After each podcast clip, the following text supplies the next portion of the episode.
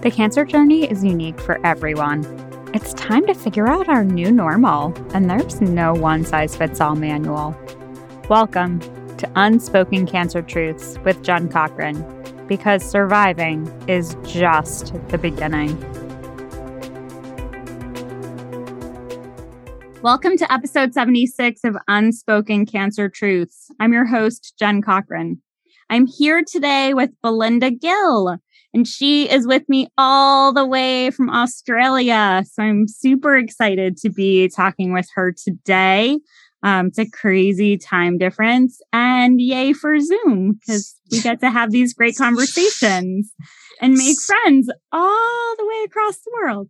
So, welcome, Belinda. I'm so excited to have you here today. I'm looking forward to having you share your breast cancer story with us. Thank you, Jen. I'm really, I'm really happy to be here and to share my story because it is a little bit different to some stories as well. So really happy to share it and give other people in my situation something, someone else who's been where they are as well. Absolutely. Absolutely. And I've talked with people from the UK and Canada.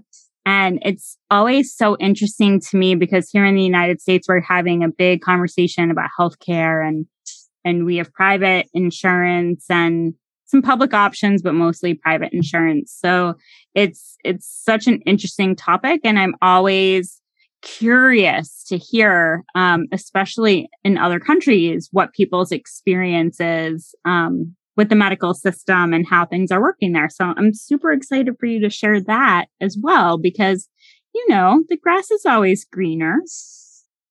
Unless it's yeah. not. Unless it's not. I think, look, I think over here our grass is pretty green, actually. I think I think your grass is pretty green. Yeah. Yeah. yeah.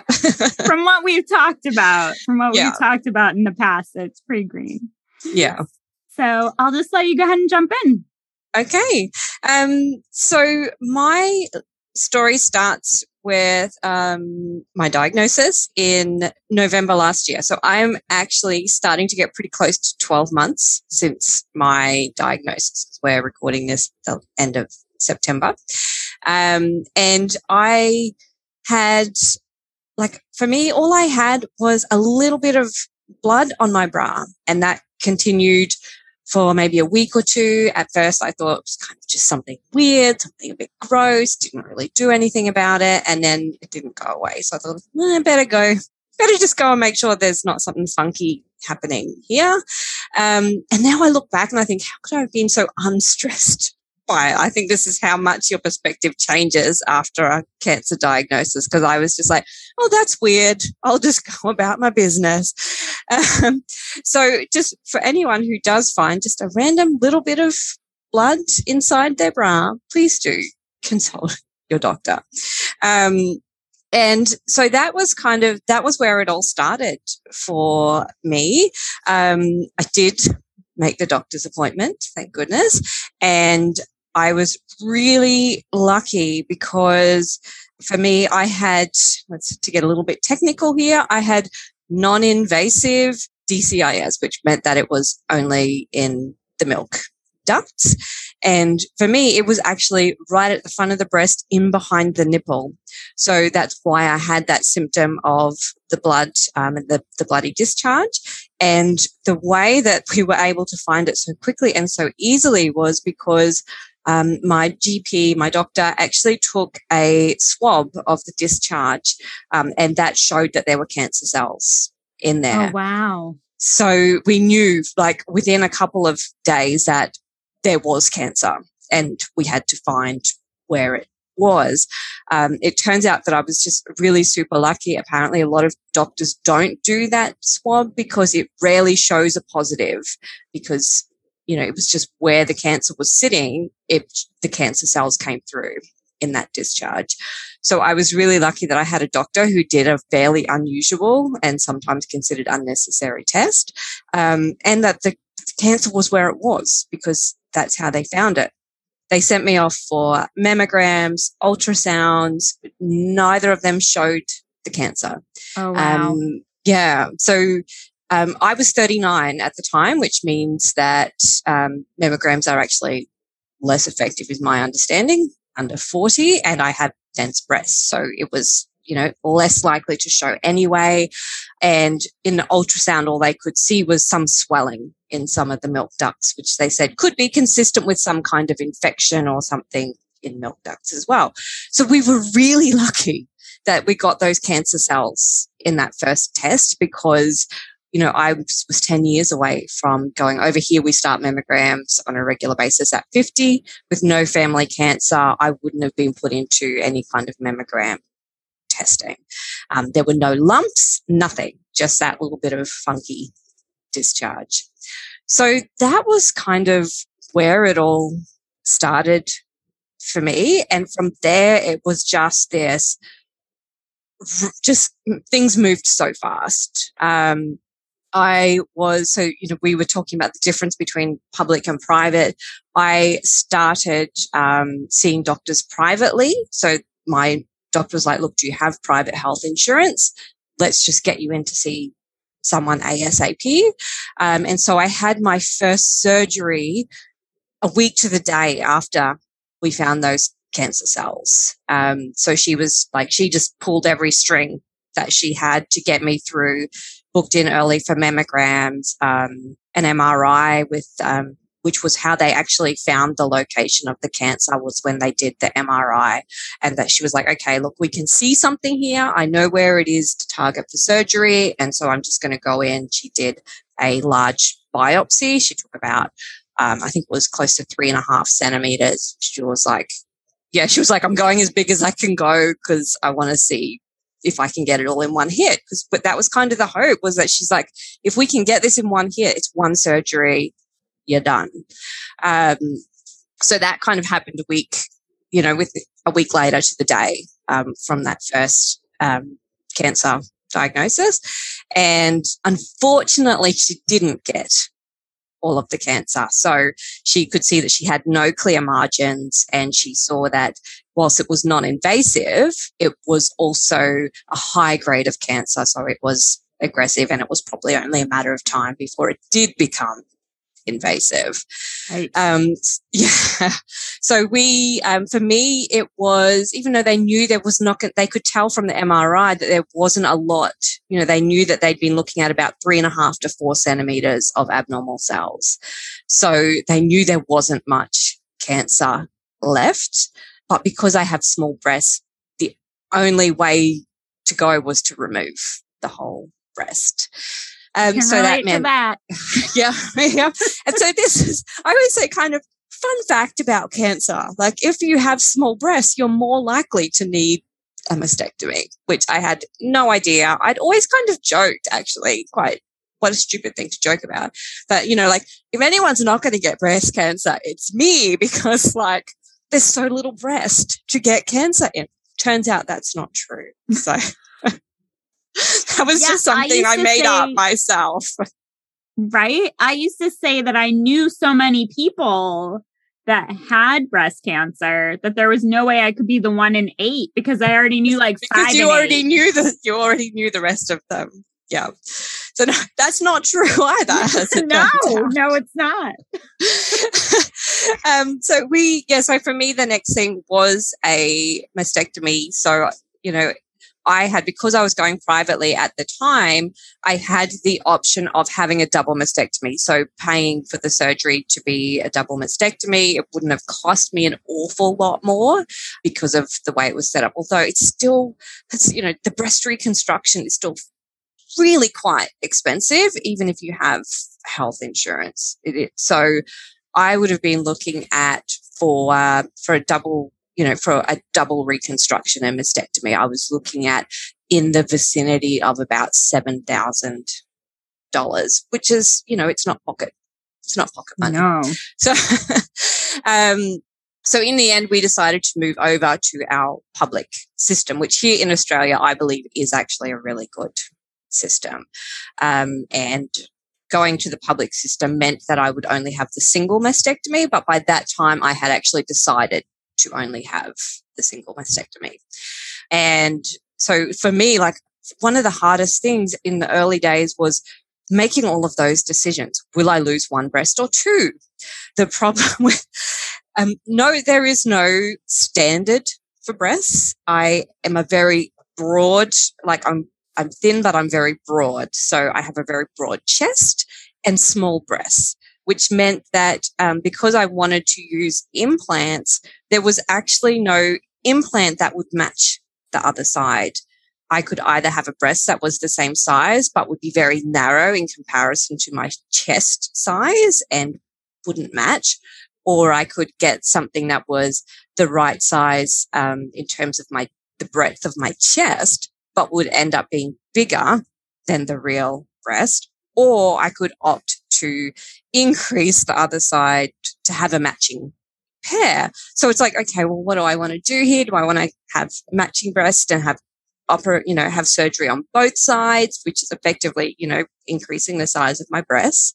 Or do I want to just kind of get one breast and keep a real one? Um, so, you know, it was really those decisions. I just went around and around like one breast or two, you know, how do I reconstruct it? Do I, do I have one real breast and one fake breast? What, you know, really difficult to make those decisions and to make them quickly. I also had the benefit because they knew that it was non invasive and that the cancer was at the front, that they knew right from the start that chemo was pretty much not on the table for me. That wasn't an issue.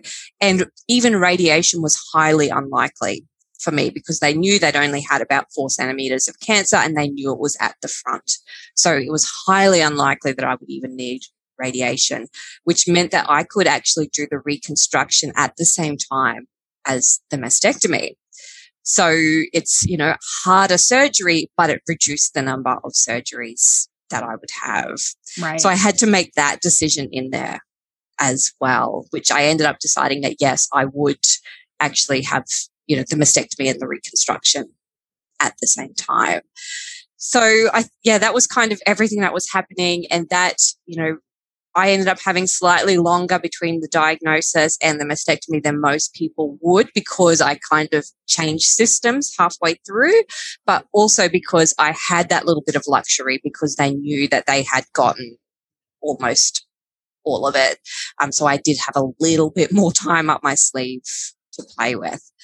Um, so that all sort of happened early this year, which was also, I had that surgery two days after my 40th birthday. So like it was just like really like that's been like a bit of a bum.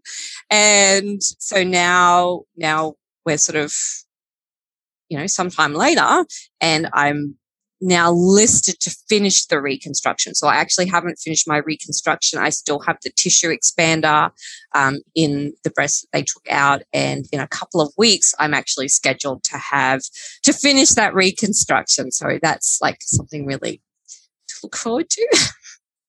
And that's been a bit of a moving target, hasn't it? It has. So my surgery has been rescheduled three times. Yeah.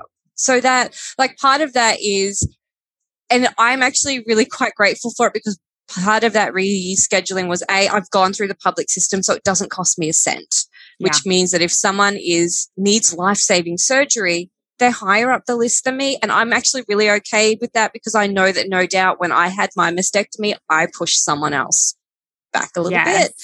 Um, but also, I was able to keep the same surgeon that I had. Um, and I was originally listed with a different surgeon, but they came back to me and said, look, do you want to stay with, you know, given the nature of what you're getting done and the conversations that you've already had, would you like to keep the same surgeon? And I opted to keep the same surgeon, which did delay me. So again, I'm really grateful for that because they don't have to give me that option.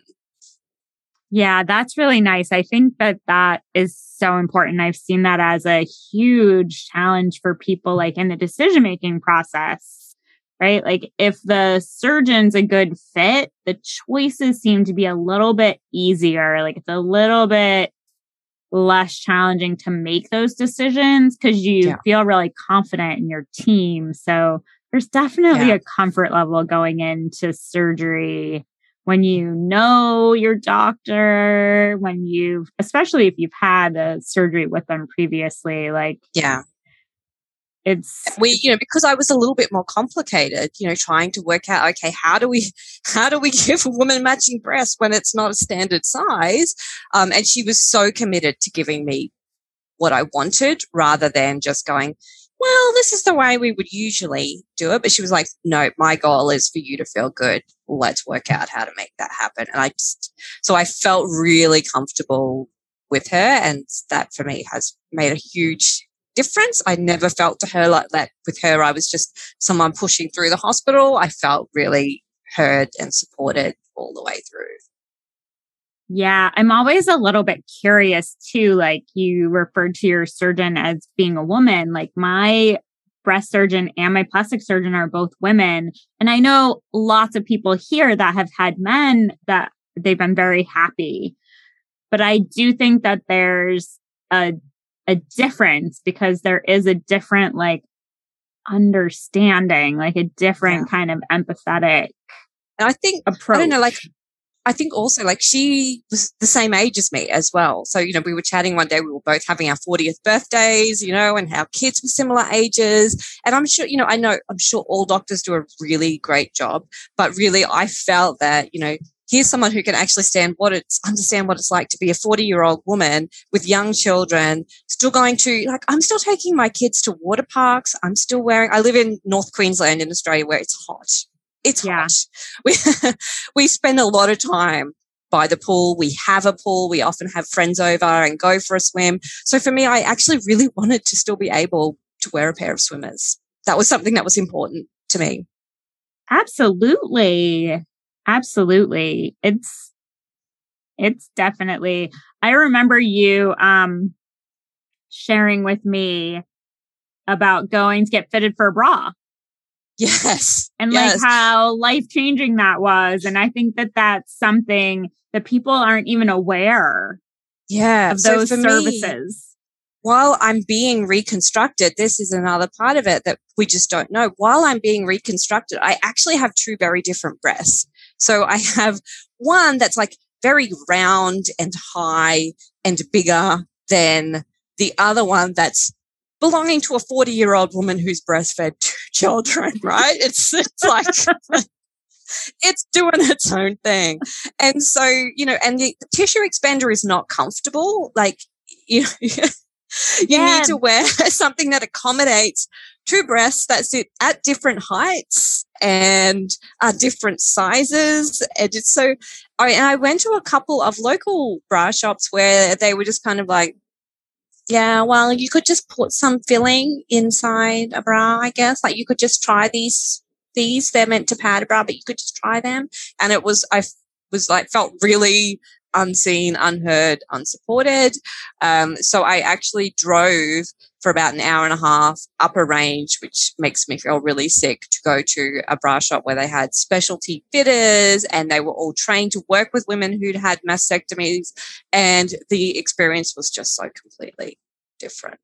Yeah, expanders are really interesting beasts. I remember my breast surgeon telling me um, she was the person that dismissed me from the hospital after my mastectomy surgery where I had my expanders put in. And I was really fortunate because they put air in them.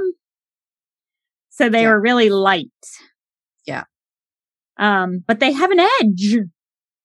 Like there, you can feel an edge to the expanders and they sit higher than your reconstructed yeah. breasts. So like, even if you're doing implants, like the implants don't sit as high. They have a more natural like feel to them. Yeah. And so I remember her saying, like, these are going to be like kind of rigid and really high. And they're not going to be like that when, like, with the finished product. And I was like, yeah, yeah. but I got to live with these for like a year. I so said the same. She's like, I promise you're not going to look like this when you're done. Cause I'm like, it's pretty like it's pretty there, isn't it? She's like, it is, but when we when we switch you to implants, it won't look like that. when they um so I had air in mine, so they weren't very full when I came out of surgery, but I didn't feel like I lost anything because there was still something there and it was pretty close to what I had before, which wasn't a lot. but then when I went to the office, like the first appointment where they took out my drains and she literally took an air pump, put them through like, cause there's a fill valve in the yeah. expanders. Cause the whole point of expanders, for those of you listening that are like, what the heck's an expander? The whole point of them is that you fill them so you expand the skin gradually. So for for people like Belinda and I that were smaller and we're going a little bigger, they expand that skin to accommodate a bigger implant. So she took like a pump and like just like pumped up like a bicycle pump almost, just like pumped up the one side. And then she like sat me up on the table and my husband said that my eyes like popped out of my head. Cause I was not expecting. When you look down, it's really like round. It's just like there. and it's like right there. yeah, yeah. It's like right up there, like kind of in under your armpit, and you look down, and it's like, do I look a little bit like a porn star right now? it's it's kind of shocking. it is. Yes. Oh, which was was kind of funny. You, you know, you have to make light of the uh, things you can make light of when you're going through like, these things. I laugh. Thanks awesome. Well, we're going to take a quick break. And when we get back, um, we'll be talking with Belinda a little bit more. So stay with us. I hope you're enjoying Unspoken Cancer Truths. I help people to get moving again, and sometimes you just need to switch up the approach or find a new challenge, especially when thinking about starting back after treatment or an illness. One of my goals is to help you flip the idea of exercise as something that's hard, awful, or daunting, and make it something fun, maybe even a little social.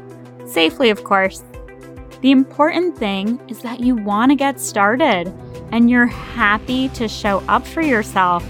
And then you want to stay in the game because it feels good to move and you had fun doing it. Ready to reimagine exercise?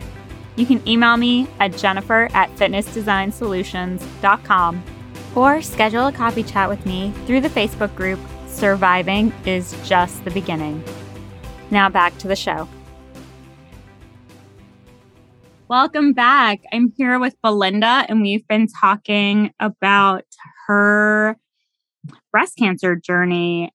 And we've had the opportunity to talk a few times. We were just talking uh, during the break, and it's it's such an interesting thing, right? Especially with COVID. I feel like a lot of us have gotten a little behind on our regular checkups. And I know I have lots of clients that I'll say, Do you have a cardiologist? And they're like, Oh, I don't want another doctor.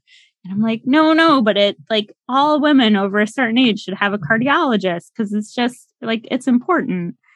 And everyone moans and groans about having to go to the doctors. And I talked to so many people where I'm like, not only do you have to call and make the appointments, but then you have to actually like take the time to go to the appointments.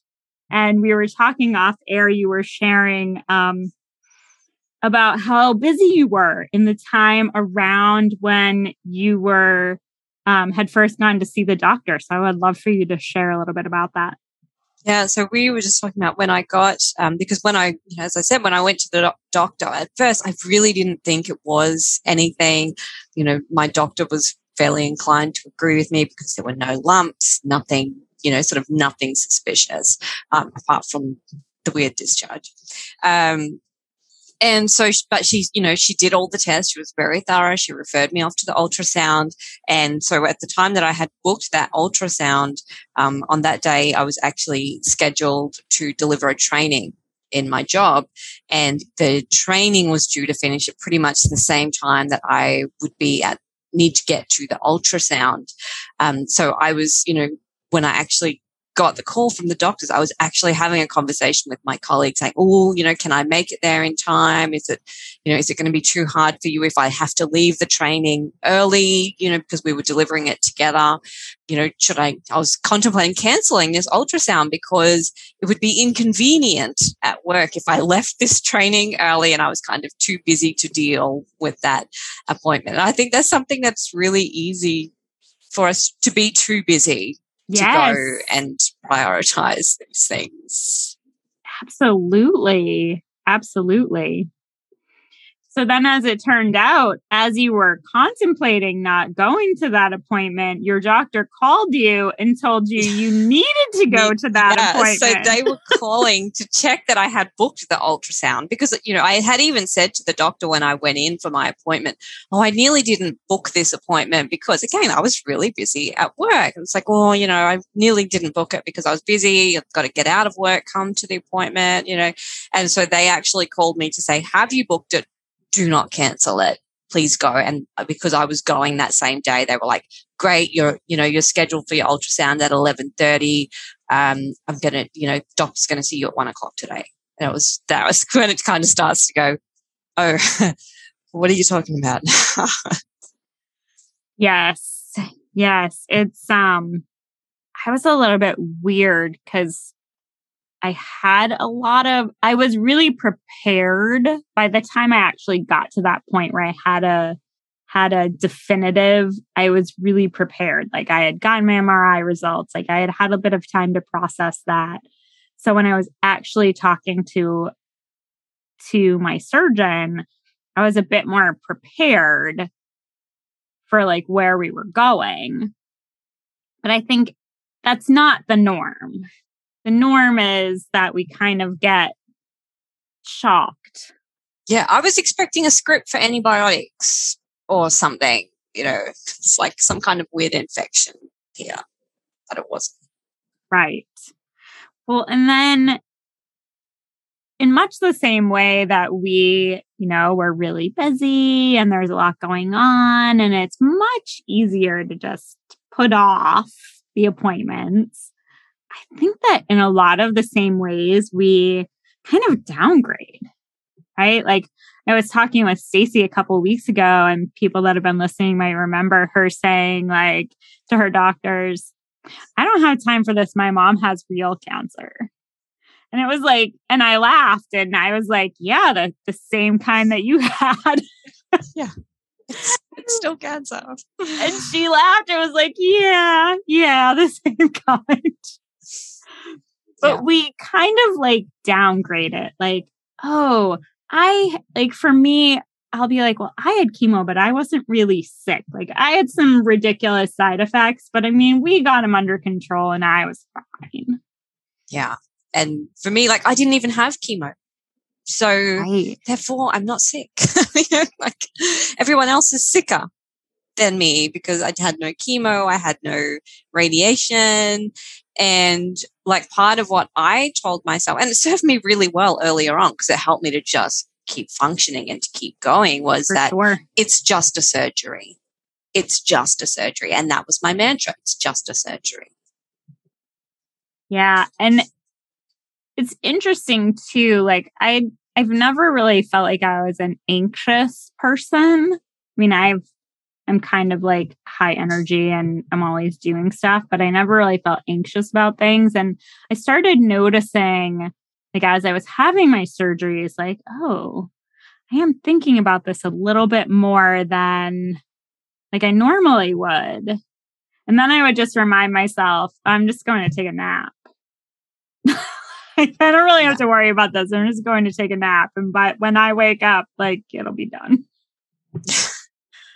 But I definitely noticed like that kind of like those different things that were a little bit more anxiety inducing, where in the past, I wouldn't have necessarily given it a second thought.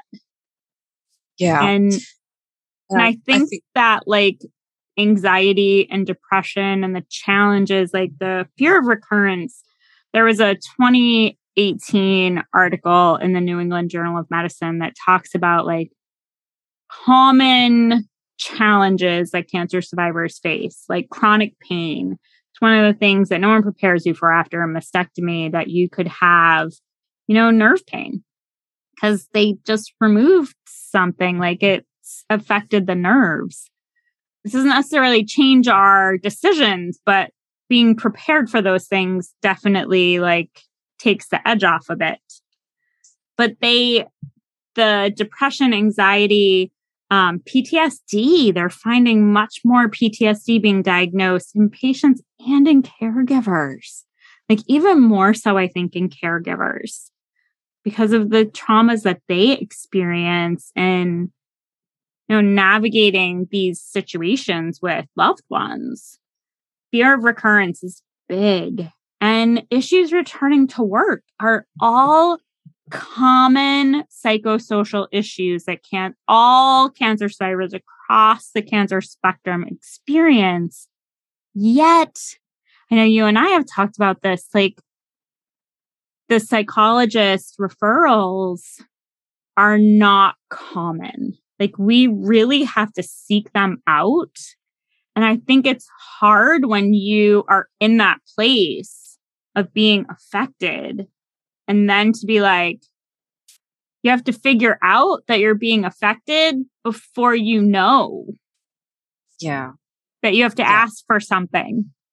Yeah and I think so for me, one of the biggest, like one of the hardest parts of this was firstly, as you say, like there's, there were some physical parts to this that I wasn't prepared for. So like, you know, having the mastectomy and the tissue expander put in there at the same time, that my, my recovery was quite a bit slower. It actually took me a full four months to get full mobility back in that left arm, which I just wasn't prepared for. And even now, like sometime down the track, I still have very tight chest muscles.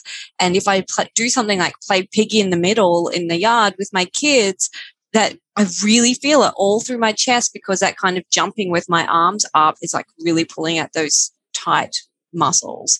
So there's those sorts of physical aspects that I just was not prepared for. But I think even bigger is like the emotional and mental health aspects, um, particularly having, you know, kind of gotten off so lightly. like this is what I always think it's kind of like I was really lucky and I will never ever take away from that. Like I was really lucky that we found my cancer so early, um, that it was never like there was a very short window for me where it was kind of, will I live or die? Like that was a really short window for me and my husband. And we're so grateful for that. But also because of that, like I certainly had this tendency to feel like I'd gotten off so easily. I should be fine. Like I shouldn't, I should just be happy to be alive. I should just be, you know, I should be walking on, walking on rainbows and dancing with unicorns. But that has actually not been my reality is that, you know, I've actually had a lot of trouble with depression and anxiety a lot of cognitive trouble, like memory, you know, word recall, stuttering, like losing my train of thought halfway through a sentence, which, you know, talking to the psychologist, she says, yeah, that's actually a really normal trauma response.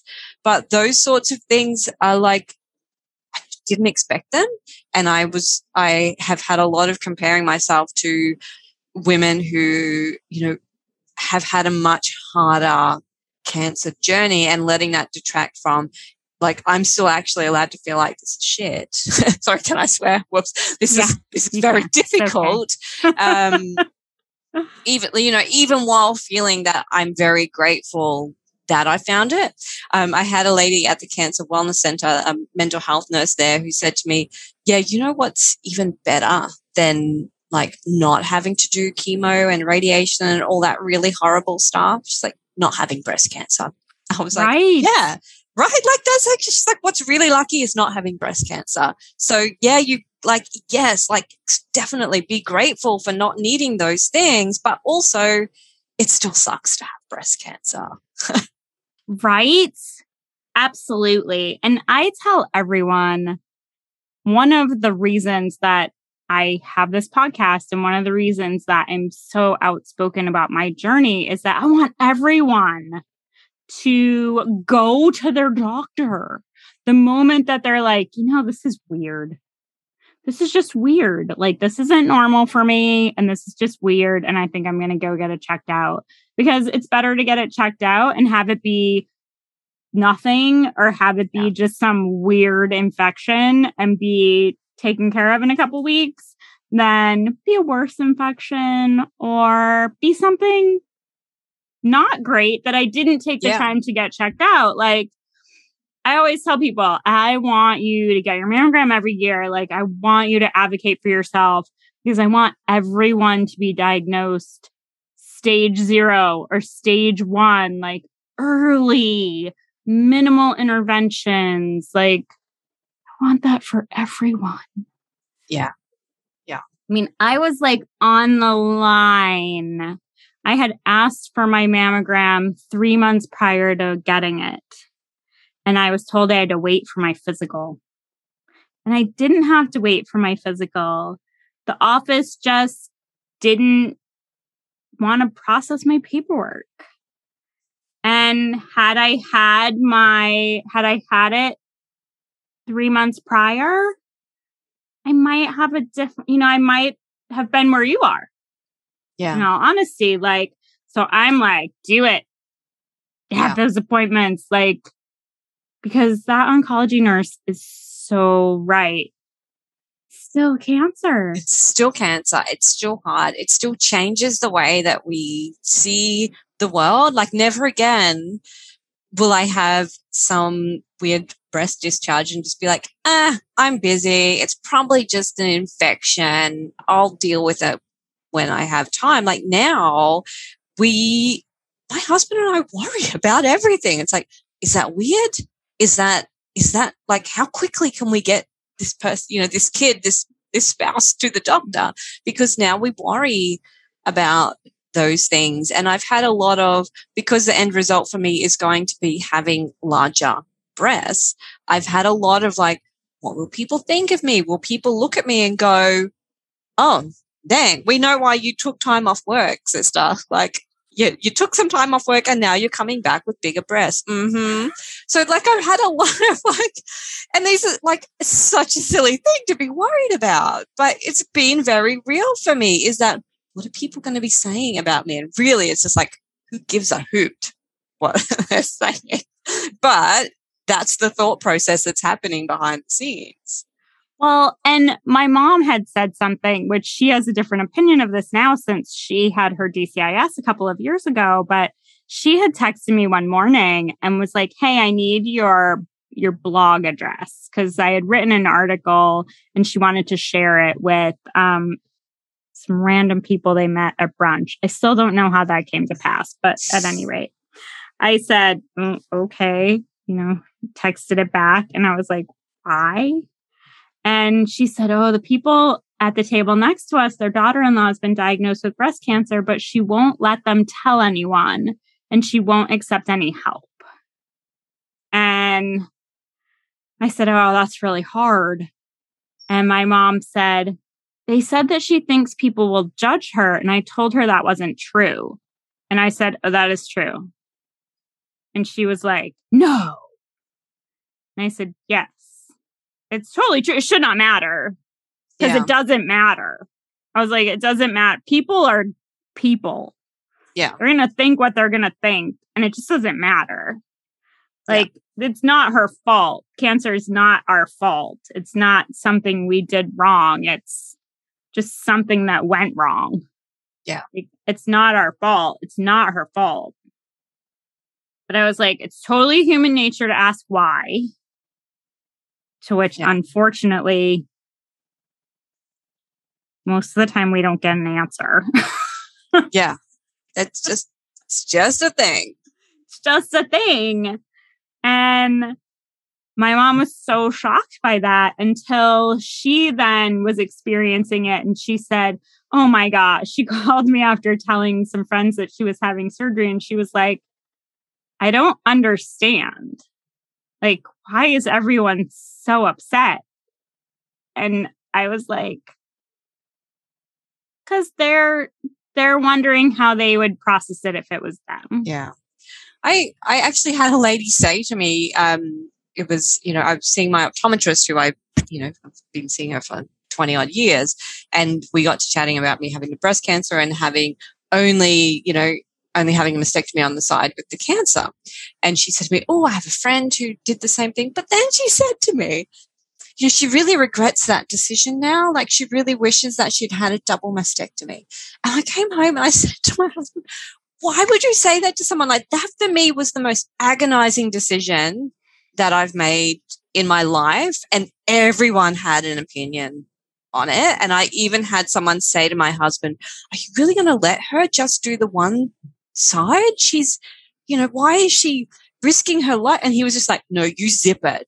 You do not say that to her. Like that, that, you know, like everyone had an opinion. And I was just like, No, this is not, you know what? You, you don't get to have an opinion on this. I interviewed someone with, um, she had a rare brain tumor. And she said, when you find out that you have cancer, all of a sudden everyone has the letters MD after their name. she was like, the girl at the desk at the gym. Like, yes. Like, oh, really? well, I know someone, and my husband said this happens to him all the time. They'll say, "How's your wife?" Oh, I know someone who had breast cancer, and she, and he's like, "Great, that's wonderful. Good for her. You know, like, oh, she's not back at work yet. Oh, you know, like, and he's like, yeah, that's good. You know, I'm really glad that that person you knew 10 times removed bounced back. That's, that's good for her. Excellent. You know, just not the same. And everyone is different. And I think that that is so important. Like every, I always tell people, like every choice that you make is perfect for you in the moment that you made it. Yeah. And that's all. Like, if something comes up in the future and we decide to make a different choice, then that's our different choice to make, make at a different time. Yeah. Like, yeah. I chose not to have radiation. And I told my oncologist, I said, the risks far outweigh the benefits right now. And if something happens in the future, if you want me to do radiation, I'll do it then. I won't argue with you. Yeah. But I'll still be fine with the fact that I didn't do it the first time. yeah. Yeah. And I think that's the thing like, that we can't know. Like, I don't know that I'm never going to regret having, you know, choosing to just remove the one breast. But I also know I'm still completely confident that right now, like if I had been in that amount of pain and stiffness on both sides. I, my children are seven and nine now. Yeah. When I had the surgery, they were six and eight.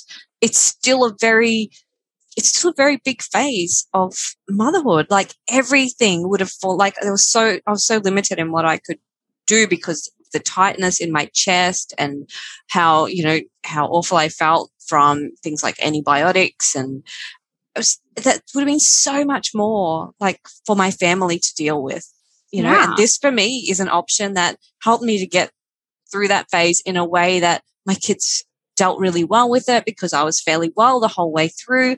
I can never regret that. Like even if I have to make different decisions later on. Yeah, no, I you you made the perfect choices for you in that time. 100%. Yeah. But yes, everyone has an opinion. And sometimes they're super weird. That's really true. Yes. It's like, thanks. I mean, I had, not. I had someone who may or may not be BRCA. Um, she lost her mom at a really young age. Um, and she doesn't want to know. So, okay, that's cool. Again, choices. We all have them. And she was like, So, have you considered a raw food diet? Because I feel like I should make these choices before I have to make these choices. And I was like, That didn't go very well for Steve Jobs. Like, I'm still doing chemo. That's, yep, I have a pretty good diet. I'm going to keep eating my vegetables. Yeah. But I'm I'm going to go with Western medicine here. Like yeah. That, that's the choice I'm making yeah, and that's that's all we can do. Make our choice. Right? Yes, yeah. for sure. For sure, for sure. So one of the things that that we had been talking about and and I think in in the land of comparison because oh my goodness there's so, everybody everybody you hear all the stories um all the stories yeah um and everyone has an opinion and then we start to like, we start to internalize that. Even I always feel like we don't need so much uh, thick skin when it comes to this as we need like a Teflon coating. Yeah. where everything can just like slide off of us and we don't have like we don't have to get that on us like we don't have to take any of that energy with us yeah because that can be really challenging and like in that when i read that article in the new england journal of medicine when i was prepping my ted talk i was like oh like this anxiety that i am experiencing like this is just normal like these like mild panic attacks that I seem to be having, like, oh, this is just normal. We were at a movie and an oncology nurse had told me, she pulled me aside at a meeting right before my third treatment and said, So I don't know if anyone told you, but sometimes after the third treatment, you have late onset nausea. I had had I had a lot of issues, but nausea wasn't one of them. So we all, I always felt good on chemo night. So we went to the movies and I'm sitting in the movies and I'm just like this, like just sitting there thinking about what I'm going to order because it's a like cinema draft house. So there's dinner. So I'm like thinking about what I'm going to order. And I'm starting to have like a panic attack. And my husband looks at me and he's like, Are, are you okay? And I was like, I'm just having a panic attack. I'll be fine. just he's like sit here and hyperventilate. I'm he's like what i'm like oh, my heart's racing and i'm like starting to sweat and i'm just like sitting there and i'm just like breathing and i'm like take a sip of water and i'm just like sitting there and he's like what's wrong and i'm like someone told me today that i was going to be nauseous so and he's like are you i'm like no but i could be not yet. Any minute now. I was like, what if I order something and it makes me feel not feel good? And he was like, oh my goodness. Like, okay, well, see if it passes. and like a few minutes, it was like the pre show and like it passed. And I was like, I'm just to order what I always order. And I just went about my night. Like I was fine. It had passed. Like I was okay. But then when I read that, I was like, oh, that's all normal. Why didn't anybody Yeah. tell you that this is normal? Yeah. Because then I'm like, oh my gosh, what is what what is wrong with me? This is crazy. Yeah. I was, I was, you know, we were talking about this before. Like, I struggled to answer the phone. Like, I couldn't, like, I would have, eh, or call people. But, like, a big one was if my phone rang, I just, it, and it didn't matter who it was. It could be my, you know, my closest girlfriend. I couldn't answer the phone. I was just, just like, I just look at it ring. Like, just really strange things that are like, now, okay, like that's getting easier now. I can answer my phone. Congratulations to me. I can answer my phone again now. But there was a really solid period there where just the phone ringing terrified me. Even if it was like a friend and I could see them on the caller ID and it was like, I can't answer that. I'll just call them when I can. Yeah, it's not having that support up front. I really feel like that's a missing link in Yeah. our treatment, like in the standard of care. It's really a missing link. Over here at the moment, our wait times are like I waited three months to get an appointment with a Yeah. psychologist. And there were like there were times in there where it was starting to look pretty shaky. You know, I was just like, I feel really bad. You know, the doctors were like, do we do we need to get you on antidepressants? And I'm like, gonna gonna try and stay the path here and see the psychologist. But we were like at that point where I was like, can I wait three months to see a psychologist? And having gotten to that point, it's made a huge difference. And my recovery, like emotionally, has been exponentially better since then.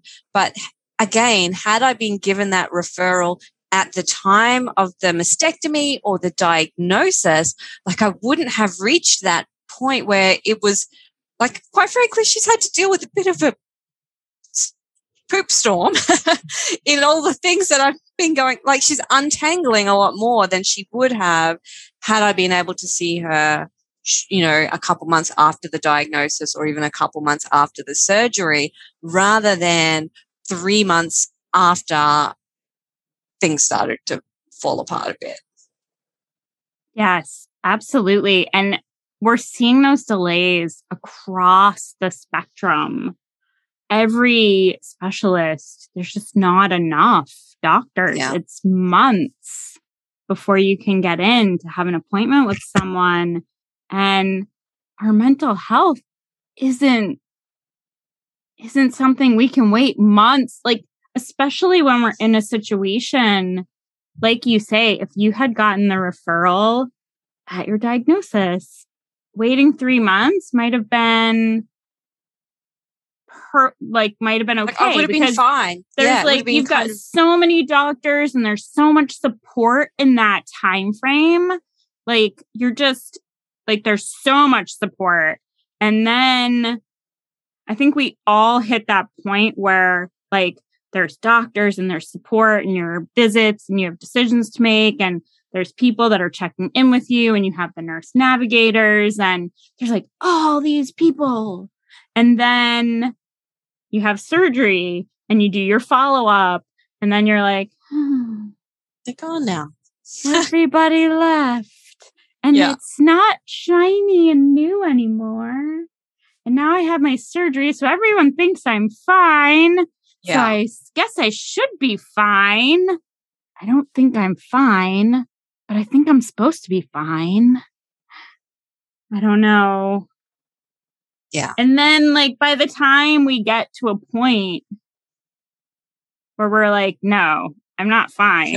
And then we have to sure wait this three isn't months. normal anymore. And then you got to wait three months going, I'm really sure this isn't normal anymore, but still just hanging in here. Yeah. Yeah. It's, and I think another important thing is that we never know what thing is going to like bring about that kind of like to kind of bring it back front and center. Because there are yeah. like whether it's a scan that you have coming up we were talking about when your next kind of round of scans will be. And then and we do start to like make plans around different different things and different kind of timelines. And we never know like what like I was diagnosed in April, but April's not really a thing for me. Like I don't my surgery was in June. I tend to like have more like things come up in June. I started my chemo like in August. Like those things seem to be more like present to me. But we just yeah. don't know. Like I have another friend, she's 14 years out and she's like, eh, October, diagnosis month, pink everywhere here in the States. Not sure if Australia is the same. But it's like, ooh, yeah. Yeah. yeah. And for, we were saying, you know, my, my birthday, my 40th birthday was two days before my mastectomy. So now it's like birthday scans and checkups is like a thing that's, they're going to, you know, they're kind of tied together now, yeah. you know, those big birthdays will also kind of attach to the big surgery as well, you know. So when I turn 50, that will be the 10 year anniversary of having my breast removed. So there's a, you know, there's all those little things that kind right. of sit around making go, do I, you know, do I want to make a plan for that? Cause I don't really know how I'll be feeling. So yeah, it's a weird thing. Yeah. Well, and I do think there's something somewhat empowering about like five, like I hit five years this year and I was like, and my oncologist hadn't said anything about like three or five years because the type that I have, um, HER2 positive, is sort of like triple negative in that the first three years are super important. Um, like that's the most common recurrence time frame. And I had asked about a recent study that he was sharing with another friend of mine. And he said, Oh no, once you got past three years, like your risk of recurrence really dropped off a cliff. He's like, So I feel really good about that. And I was like, hmm, that might have been good to know like two years ago. yeah. Yeah. I was like, okay. I was feeling good about five, like, because five is a kind of, you know, five is the general yeah, it's a significant like number. Yeah.